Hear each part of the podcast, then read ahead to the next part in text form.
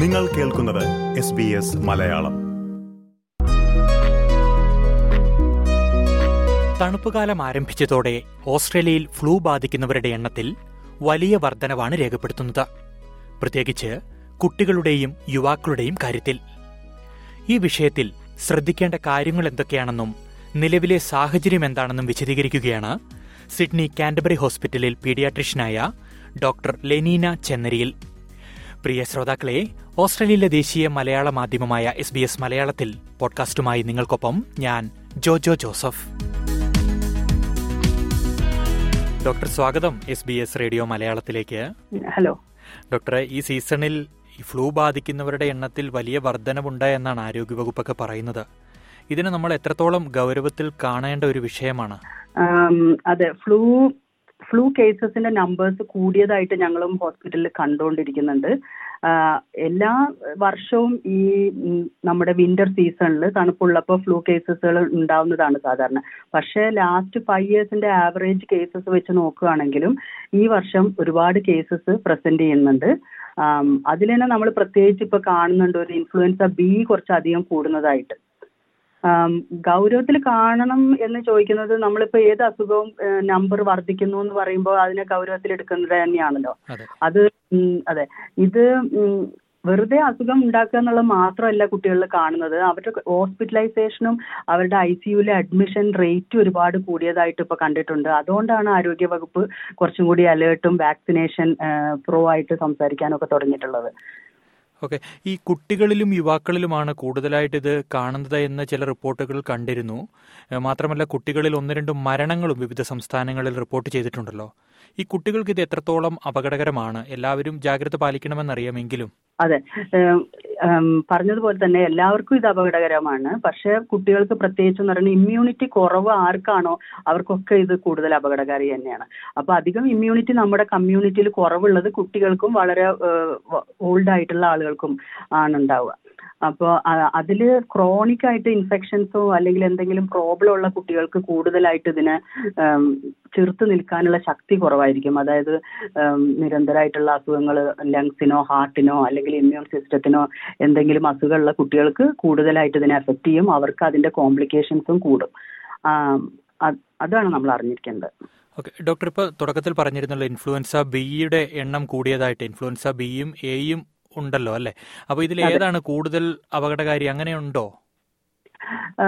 എയും ബിയും ഏത് ആൾക്കും അപകടകരമാവാം പക്ഷെ ഇപ്പൊ ഈ റീസെന്റ് ഈ സീസണിൽ ഈ വർഷം നമ്മൾ കൂടുതൽ ബി അപകടകരമാവുന്നതാണ് ഇപ്പൊ റീസെന്റ് ആയിട്ട് കണ്ടിട്ടുള്ളത്. മുൻ വർഷങ്ങളിലൊക്കെ ബി സാധാരണ മുതിർന്നവർക്കാണ് കണ്ടിരുന്നത്. പക്ഷെ ഇപ്പൊ ബി ഒരുപാട് ചെറിയ കുട്ടികളെ അഫക്റ്റ് ചെയ്യുന്നുണ്ട്. നമ്മളിപ്പോ കോവിഡൊക്കെ കഴിഞ്ഞ ഒരു സിറ്റുവേഷനിൽ ഒരുപാട് ട്രാവലും എല്ലാവരും മിങ്കിൾ ചെയ്യുന്നതൊക്കെ കൂടിയതുകൊണ്ടാണോ അതോ ഇനിയിപ്പോ ലാസ്റ്റ് ഫ്യൂ ഇയേഴ്സിൽ കുട്ടികൾക്കൊന്നും ഫ്ലൂ അധികം വന്നില്ല? അപ്പൊ അവരുടെ ഇമ്മ്യൂണിറ്റി കുറഞ്ഞതാണോ കാരണം എന്ന് നമുക്ക് അറിയില്ല പക്ഷെ ഒരു ഉറപ്പായ ഒരു കാരണം ഇപ്പൊ നമുക്ക് കാണാൻ പറ്റുന്നത് സാധാരണ കുട്ടികൾക്ക് വാക്സിനേറ്റ് ചെയ്യുന്ന റേറ്റ് ഈ വർഷത്തിൽ നല്ല കുറവായിട്ട് കാണുന്നുണ്ട്. ഇതുവരെയുള്ള കണക്കൊക്കെ നോക്കുകയാണെങ്കിൽ. ഇപ്പൊ ഞാനൊരു എക്സാമ്പിൾ ആയിട്ട് പറയാം. ഇപ്പൊ സാധാരണ ഒരു ഫോർട്ടി പെർസെന്റേജ് കുട്ടികൾ വാക്സിനേറ്റഡ് ആയിരുന്നെങ്കിൽ ഇപ്പൊ ഇതുവരെ ഒരു ട്വന്റി ടു പെർസെന്റേജ് കുട്ടികളെ അണ്ടർ ഫൈവ് വാക്സിനേറ്റഡ് ആയിട്ടുള്ളൂ.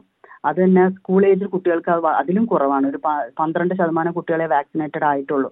അത് എന്താ കാരണം എന്നുള്ളത് നമ്മുടെ കമ്മ്യൂണിറ്റിയിൽ ഒരു ഇൻഫ്ലുവൻസ് അവർക്ക് കോവിഡ് വാക്സിന്റെ സർജ് ഇതൊക്കെ കഴിഞ്ഞോട്ടുള്ള ഒരു എഫക്റ്റ് ആണോ? അതോ എല്ലാവരും ഫ്ലൂവിനെ കുറച്ച് നിസ്സാരമായി കണ്ടതാണോ എന്നറിയില്ല. പക്ഷെ ഇതിന്റെ കാരണം വാക്സിനേഷൻ റേറ്റ് കുറഞ്ഞതാന്നുള്ളത് നമ്മൾ കൂടുതലായിട്ട് മനസ്സിലാക്കേണ്ടതുണ്ട്. അതുകൊണ്ട് നമ്മൾ കൂടുതൽ അവയർനെസ് കുട്ടികളെ വാക്സിനേറ്റ് ചെയ്യാനുള്ള ഒരു പ്രൊമോഷൻ ഒരുപാട് കൊടുക്കേണ്ടതുണ്ട് നമ്മുടെ കമ്മ്യൂണിറ്റിയിൽ തീർച്ചയായും. ഈ മുൻ വർഷങ്ങളിലൊക്കെ പലരും ഈ ഫ്ലൂ വന്നു എന്ന് പറയുമ്പോഴത്തേനും പനി തലവേദനയൊക്കെയാണ്. പലരും പക്ഷെ ഇത്തവണ വയറുവേദന ആണ് തുടക്കത്തിൽ വരുന്നതെന്നൊക്കെ ചില ആളുകൾ പറയുന്നു. ചില റിപ്പോർട്ടുകളിലൊക്കെ അങ്ങനെ വായിക്കുന്നു. അങ്ങനെ ഇതാണോ ഇതിന്റെ പ്രധാനപ്പെട്ട ലക്ഷണങ്ങൾ എന്തൊക്കെയാണ്? എന്തെങ്കിലും മാറ്റമുണ്ടോ ലക്ഷണങ്ങളിൽ? ഇല്ല. ലക്ഷണങ്ങൾ പണ്ടും നമുക്ക് ഈ ഏത് സിസ്റ്റത്തിനെ എഫക്ട് ചെയ്യാന്നുള്ളത്. പക്ഷെ കോമൺലി ഫ്ലൂകൾ എഫക്ട് ചെയ്യുന്നത് നമ്മുടെ മൂക്കിനെയും തൊണ്ടേനെയും ഒക്കെയാണ്. അതുകൊണ്ട് നമുക്ക് ജലദോഷം തൊണ്ടവേദന തലവേദന മസിലും ശരീരം വേദന അതൊക്കെ ഉണ്ടാവുക. പക്ഷെ നമ്മുടെ ഇൻഡസ്റ്റൈനൽ സിസ്റ്റത്തിനെ എഫക്ട് ചെയ്യുന്ന പോലെ ആയിട്ട് നമുക്ക് ഛർദ്ദിക്കാൻ വരിക അല്ലെങ്കിൽ ഛർദി വയറുവേദന ഒക്കെ ഉണ്ടാവാം. പക്ഷെ ഇതോടുകൂടി മറ്റ് സിംറ്റംസ് ഉണ്ടായിട്ടുണ്ടാവാം.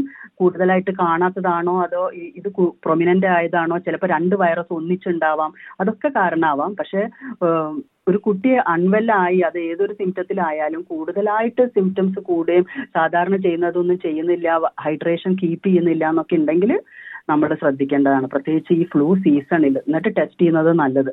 ഫ്ലൂ ആണോ? അത് കൂടുതൽ ശ്രദ്ധിക്കേണ്ടതാണോ? കുട്ടിയുടെ ഇമ്മ്യൂണിറ്റിനെ അനുസരിച്ച് നമ്മൾ പ്രിക്കോഷൻസ് ഒക്കെ എടുക്കേണ്ടത് നല്ലതാണ്. നമുക്ക് ചുറ്റിലും കോവിഡും ഉണ്ടെന്നാണ് പറയുന്നത്. ഈ കോവിഡിനും ഫ്ലൂവിനും പൊതുവെ ഒരേ ലക്ഷണങ്ങളൊക്കെ തന്നെയാണല്ലോ അല്ലേ? ഒരേ ലക്ഷണങ്ങൾ തന്നെയാണ്.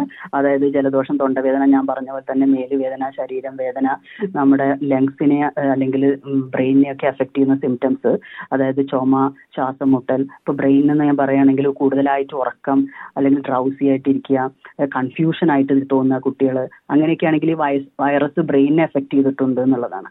ഇത് നമ്മൾ ഏത് ശരീരത്തിലെ അവയവത്തിനെയും വേണമെങ്കിൽ അഫക്ട് ചെയ്യാം. അതായത് ലങ്സ് ബ്രെയിന് കിഡ്നി മസിൽസ് കുട്ടി എന്താണോ കൂടുതലായിട്ട് സിംറ്റം കാണിക്കുന്നത് അതിനനുസരിച്ച് നമ്മൾ മുന്നോട്ട് പോകുക അതിന്റെ ട്രീറ്റ്മെന്റും സപ്പോർട്ടീവ് ട്രീറ്റ്മെന്റും ഒക്കെ അങ്ങനെ തന്നെയാണ്. ഡോക്ടർ മുൻകരുതലുകൾ സ്വീകരിക്കണമെന്ന് പറഞ്ഞു. പക്ഷേ ഞാൻ ചോദിച്ചോട്ടെ നമുക്ക് എപ്പോഴാണ് ഏത് സാഹചര്യത്തിലാകും അടിയന്തര വൈദ്യസഹായം വിളിക്കേണ്ടി വരിക അല്ലെങ്കിൽ സ്വീകരിക്കേണ്ടി വരിക? അങ്ങനെ ഒരു ഇതുണ്ടോ ഈ ഒരു രോഗത്തിന്? അതെ അത് കുട്ടി സാധാരണത്തിൽ കൂടുതൽ തളർന്ന് ഉറങ്ങുക അല്ലെങ്കിൽ ഹൈഡ്രേഷൻ ഒരു ഫിഫ്റ്റി പെർസെന്റേജ് കുട്ടി സാധാരണ കഴിക്കുന്ന അതായത് വെള്ളം അല്ലെങ്കിൽ ഹൈഡ്രേഷൻ കീപ്പ് ചെയ്യുന്നില്ല എന്നുള്ളത് ഒരു ഡേഞ്ചറസ് സിഗ്നലാണ് പിന്നെ ഒരു ബോധം ഒന്നും ശരിയായിട്ടുള്ള നമ്മുടെ സംസാര രീതിയൊക്കെ നമ്മൾ കുട്ടികളെ നമ്മളെ കുട്ടികൾക്ക് നമ്മുടെ അറിയാലോ അവരുടെ സ്വഭാവ രീതിയൊക്കെ. അപ്പോൾ ബെഡിൽ തന്നെ കിടക്കുക ശരീരം മുഴുവൻ വേദന എണീക്കുന്നില്ല സാധാരണ വെള്ളം കഴിക്കുന്നതിലൊക്കെ പകുതിയിൽ കുറഞ്ഞു ചെസ്റ്റ് പെയിൻ പറയുക അല്ലെങ്കിൽ ഡ്രൗസി ആയിട്ട് തോന്നുക ഡീഹൈഡ്രേറ്റഡ് പിന്നെ ശരീരത്തിന്റെ സ്കിന്ന് നോക്കിയാലും നമുക്ക് കുറെ അറിയാൻ പറ്റും. അവരിങ്ങനെ പെയിലായി ശരീരത്തിൽ ഇങ്ങനെ മോട്ട്ലിംഗ് എന്ന് പറയും ഇങ്ങനെ കുത്തു കുത്തു പോലെയൊക്കെ ഉണ്ടാവുക. അങ്ങനെയൊക്കെ ആണെങ്കിൽ ഉടനെ ഹോസ്പിറ്റലിൽ കൊണ്ടുപോകണം. അതായത് റാപ്പിഡ് ആയിട്ട് ഏർലി ആയിട്ട് ട്രീറ്റ്മെന്റ് കൊടുത്താൽ കുട്ടികളെ നമുക്ക് ഉം, രക്ഷപ്പെടുത്തി എടുക്കാൻ പറ്റും. അതായത് ഞാനിത് പറയാൻ കാരണം നമുക്ക് റീസെന്റ് ചില കേസുകൾ കുറച്ച് എൻഡ് സ്റ്റേജിൽ വന്നിട്ട് നമുക്ക് ആ കുട്ടികളെ മരണത്തിൽ നിന്ന് തടയാൻ പറ്റിയിട്ടില്ല. കുട്ടികളെ എന്ന് ഞാൻ പറയുന്ന ഒരു കേസേ ഞാൻ കണ്ടുള്ളൂ. പക്ഷെ നമ്മുടെ അടുത്ത സംസ്ഥാനങ്ങളിലൊക്കെ ഒന്ന് രണ്ട് കേസസ് വളരെ ഫേറ്റലായി എന്നുള്ളതാണ്. തീർച്ചയായും അസുഖം ബാധിച്ചെന്ന് തോന്നിയാൽ കൂടുതൽ ജാഗ്രതയോടെ കുട്ടികളെ നിരീക്ഷിക്കണം അല്ലേ?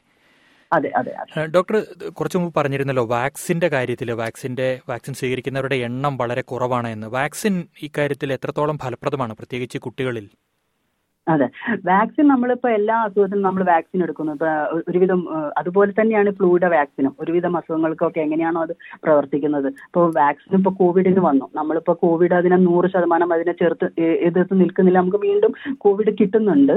പക്ഷെ അതിന്റെ തീവ്രത കുറഞ്ഞു. അല്ലെങ്കിൽ കിട്ടാനുള്ള ചാൻസ് തന്നെ ഒരു ഫിഫ്റ്റി പെർസെന്റേജോളം കുറയുന്നുണ്ട് ഫുള്ളി വാക്സിനേറ്റഡ് ആയിട്ടുള്ള ആൾക്ക്. അതുപോലെ തന്നെയാണ് നമ്മൾ ഇൻഫ്ലുവൻസ വാക്സിൻ എടുക്കുമ്പോഴും നമുക്ക് ഒരു ഫിഫ്റ്റി പെർസെന്റേജ് ചാൻസോളം കിട്ടാതിരിക്കാം. ഇനി അഥവാ കിട്ടിയാലും നമുക്ക് തീവ്രമായിട്ടുള്ള സിംറ്റംസും ഹോസ്പിറ്റലൈസേഷനും ഡെത്തും ഒക്കെ ഒഴിവാക്കാൻ പറ്റും. അത് അത് നമുക്ക് ഗ്യാരണ്ടിയാണ് അതിനുവേണ്ടിയാണ് വാക്സിനേഷൻ എടുക്കാൻ പറയുന്നത്.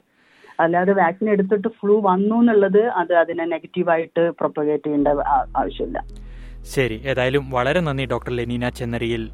ഈ ഫ്ലൂ ബാധയുമായി ബന്ധപ്പെട്ട നിലവിലെ സാഹചര്യങ്ങൾ വളരെ ലളിതമായി ശ്രോതാക്കളോട് ഇത്രയും നേരം വിശദീകരിച്ചതിന്. താങ്ക് യു പ്രിയ ശ്രോതാക്കളെ ഇത് പൊതുവായ ചില നിർദ്ദേശങ്ങൾ മാത്രമാണ്.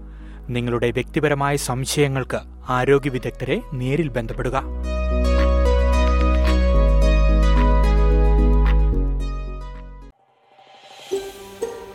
ഇതുപോലുള്ള കൂടുതൽ പരിപാടികൾ കേൾക്കണമെന്നുണ്ടോ? ആപ്പിൾ പോഡ്കാസ്റ്റിലും ഗൂഗിൾ പോഡ്കാസ്റ്റിലും സ്പോട്ടിഫൈയിലും കേൾക്കാം. അല്ലെങ്കിൽ നിങ്ങൾ പോഡ്കാസ്റ്റ് കേൾക്കുന്ന മറ്റെവിടെയും.